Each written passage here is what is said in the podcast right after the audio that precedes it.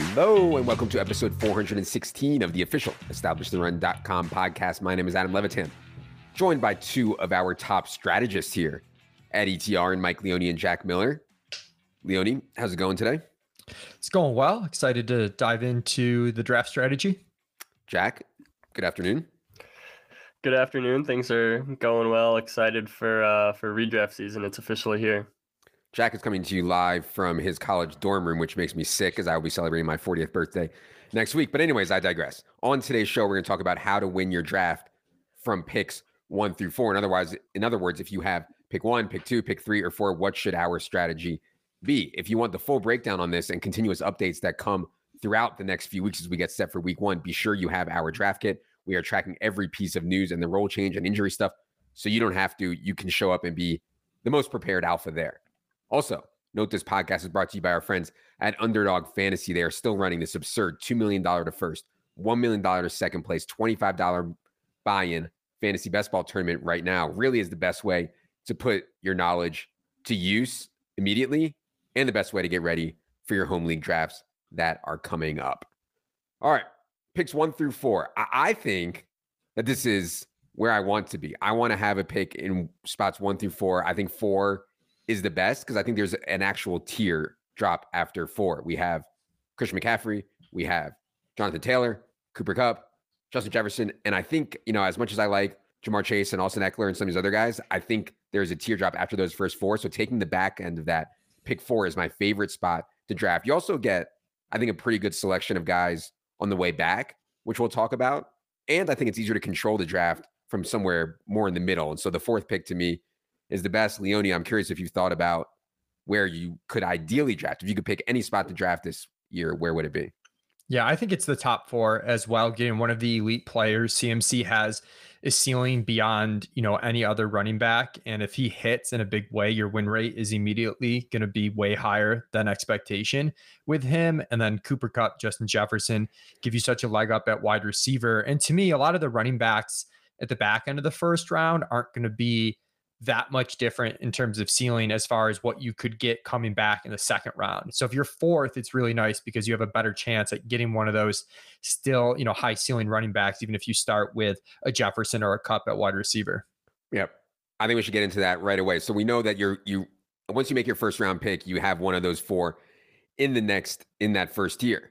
When it gets to you in the second round, in the third round here, it really sets up your whole draft, you know, and Leone mentioned some running backs. The thing is, I don't think Alvin Kamara gets back to us anymore with all this news around him not getting suspended now. I don't think Saquon Barkley gets back to us anymore. And definitely not D'Andre Swift, probably not Aaron Jones either. Maybe Lenny Fournette, but I don't know, Jack. I feel like it's hard to get a running back in competitive leagues, at least back to you here in round two. So I end up a lot with tight end, Mark Andrews or Kyle Pitts. I end up with Tyreek, Tee Higgins, AJ Brown, Michael Pittman, DJ Moore types. But if I started with Justin Jefferson or Cooper Kupp, I'm kind of starting to set up a zero RB build. So what do you think about running backs that possibly get back to you in round two or round three?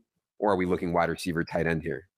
Yeah, I think if one of those guys you mentioned, like a Saquon Barkley, a Kamara, and Aaron Jones, get back to you, I think I jump on that immediately. But like you said, their ADPs are kind of starting to rise and that gets you into the point where you don't want to reach on a running back, especially in the second round with such a high capital pick. So I, I find myself agreeing with you most of the time that Mark Andrews in the second round or Kyle Pitts in the third round or getting one of those wide receivers, one of those Tee Higgins types, uh, is someone I find myself with a lot. Either of the Chargers receivers, uh, Keenan Allen tends to go a bit earlier, uh, or Tyreek Hill, DJ Moore some of those guys, and that does set up a zero RB build. And I think if you started Jefferson or Kupp, I should clarify. And I think that's okay if you're in a PPR league, especially if you can start three receivers. If you're in like a half PPR league where you need to start only two receivers plus a flex, then it becomes a little bit less optimal to go zero RB in my opinion. And so I guess I guess it kind of comes down to knowing your league settings in terms of how much you really need to get that running back in round two or three if you missed out on CMC or Jonathan Taylor in the first round. Yeah, Leone, what do you think about Leonard Fournette? Because I feel like he's the running back that you likely can get with your second round pick if you had this pick one through four. What do you think about Fournette that early in the back end of the second round? I, I think he's fine there. I mean, from a talent perspective, he's not necessarily someone we want to bet on. Like he's not an explosive type player.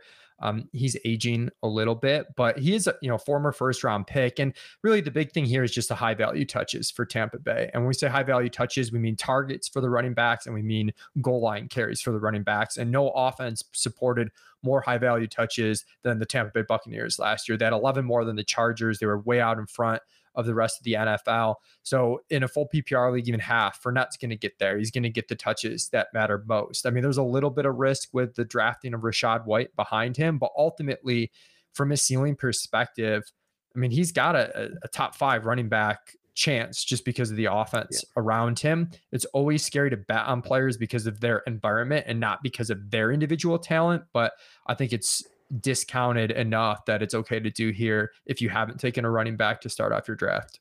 I, will say that when I'm here in this range with pick one through four, I'm often coming out of this two three turn with one of the receivers that I like: uh, Tyreek, Tee Higgins, AJ Brown, Pittman, DJ Moore, Waddle, like like one of those types there. Uh, I'm usually coming out with one of them, and the Andrews or Pitt stuff I think is interesting as well the thing that I want to be clear about is that if you didn't start with CMC or Jonathan Taylor, and then you had two wide receivers with your next two picks or tight end and wide receiver, I don't want to start forcing running back at four or five. Like if Travis Etienne or Breece Hall got to me in the fourth or fifth round, then I would take it. But man, there's not a lot of other running backs in that four or five range, Leone, as we talk about the dead zone a little bit, that I really want. So what how do you feel about the four five spot with either already having one of Jay, Jay Taylor or CMC on your team, or maybe you're at zero RB at this point. Yeah, if you're zero RB, I think you're ecstatic. If one of the guys you mentioned, Breece Hall, Etienne falls, maybe even J.K. Dobbins, I'm sure he'll get steamed up as we get closer to the start of the season. But right now, his fantasy pros ADP in PPR leagues 50, which is right at that four or five turn. Uh, if you already have a running back or those guys are gone, I think this is a spot where you, you just have to keep going. Wide receiver, there's a lot of good breakout wide receiver potential. You know, Chris Godwin is falling because people are concerned about the injury. If you can stomach him, especially if you've started zero RB, you can probably, you know, eat some weeks with Godwin on your bench if he starts out injured. Uh, I think he's a strong pick. You've got Marquise Brown, Juju Smith Schuster, Courtland Sutton, you know, both the Denver guys really. Amon-Ra St. Brown's the guy we're into, Gabe Davis. There's just so much firepower. I've listed off like five, seven names I really like. I would take all of those guys before I take, you know, a really volume dependent running back like um, you know a Josh Jacobs or David Montgomery type, and, and, those guys might even be gone by then. And you can you can figure it out later. You can take Tony Pollard maybe at the six seven turn. Um, yeah. AJ Dillon maybe at six seven. So you can figure out running back later. Don't panic. It's not going to make your team better. You know, now, now that I'm actually talking through this, Jack, I'm kind of thinking that although I prefer Cooper Kupp and Justin Jefferson to Jonathan Taylor this year in a vacuum, it's so close and the way the rest of the draft sets up, I might actually take Jonathan Taylor second ahead of those guys just so I can set up more of a hero RB build than a zero RB build. Because if I took Taylor and then I go wide receiver, wide receiver, wide receiver, wide receiver, or wide receiver, wide receiver, QB, tight end, or, or whatever combo, I feel better about my running back spot. You follow what I'm saying there? Yeah, I agree with that. Um, throwing it back to the what draft pick you think is is optimal, I think one or two would be best, just so you can get that elite running back, and then you can kind of ignore the position for a while, build a group of of high upside RB three, RB four types where you hope and and hope through the chaos of the season that one of those turns into your RB two. But regardless, you have that dependable high end RB1 and JT or CMC, and that allows you to just pound wide receiver for the next four or five rounds without really having to worry about running back at all. Yep, exactly. And you can find Jack's full thoughts on this in the draft kit. You can find his full article on how to draft from each position. I know you've been more into mid round QB lately, Leone. When you're picking here in picks one through four, is the four five spot too early to go quarterback? We know Josh Allen's going to go there. Maybe Lamar Jackson goes in that range. Um, I've seen all kinds of crazy quarterback things this year. What do you think about quarterback here around round five or round four? Yeah, I think in a single quarterback league, that four five is too early. You know, Allen is the guy that I might pull the trigger on at the four five term, but he's probably going to be gone.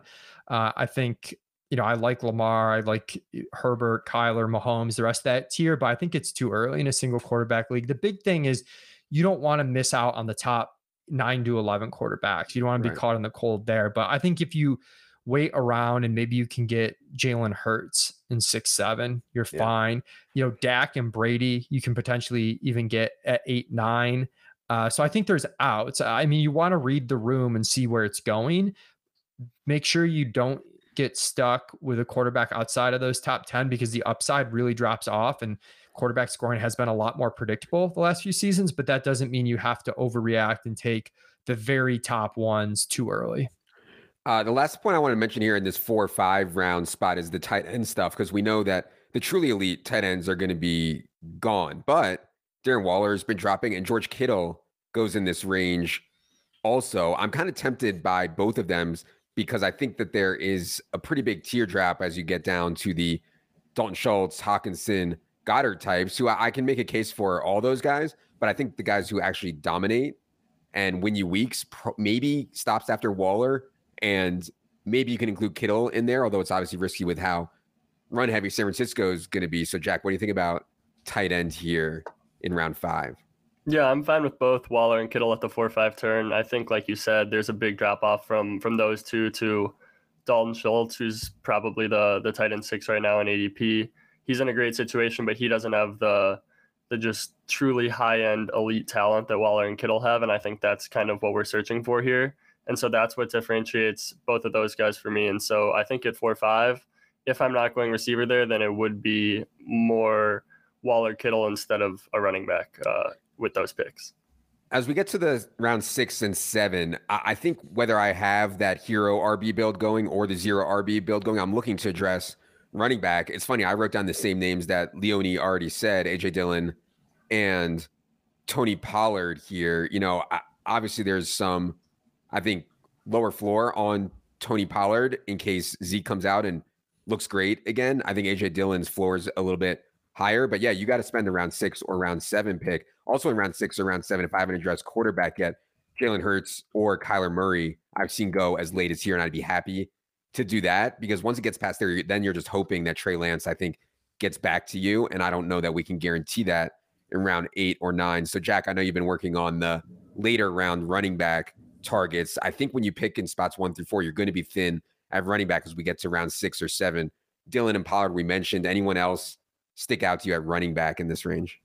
Yeah, I think Dillon and Pollard are probably the two best. I think you could throw Miles Sanders into the discussion, and then Elijah Mitchell. Maybe his ADP falls a little bit um, because he's dealing with the hamstring injury, and and he already has a little bit of an injury history, so his ADP might drop in the coming weeks as we we lead up to week one. Um, and then I think this is really when I start want to start looking at quarterback, like you said. Like I think through five rounds, I'm not going to have a quarterback, but Jalen Hurts in round six, Kyler Murray in round six, and then I'm even fine with Trey Lance in round seven if you have an early pick. So I think that's kind of my plan of attack for the six seven turn if I have an early pick is get one of those high upside running backs and then also try to lock down an elite dual threat quarterback here.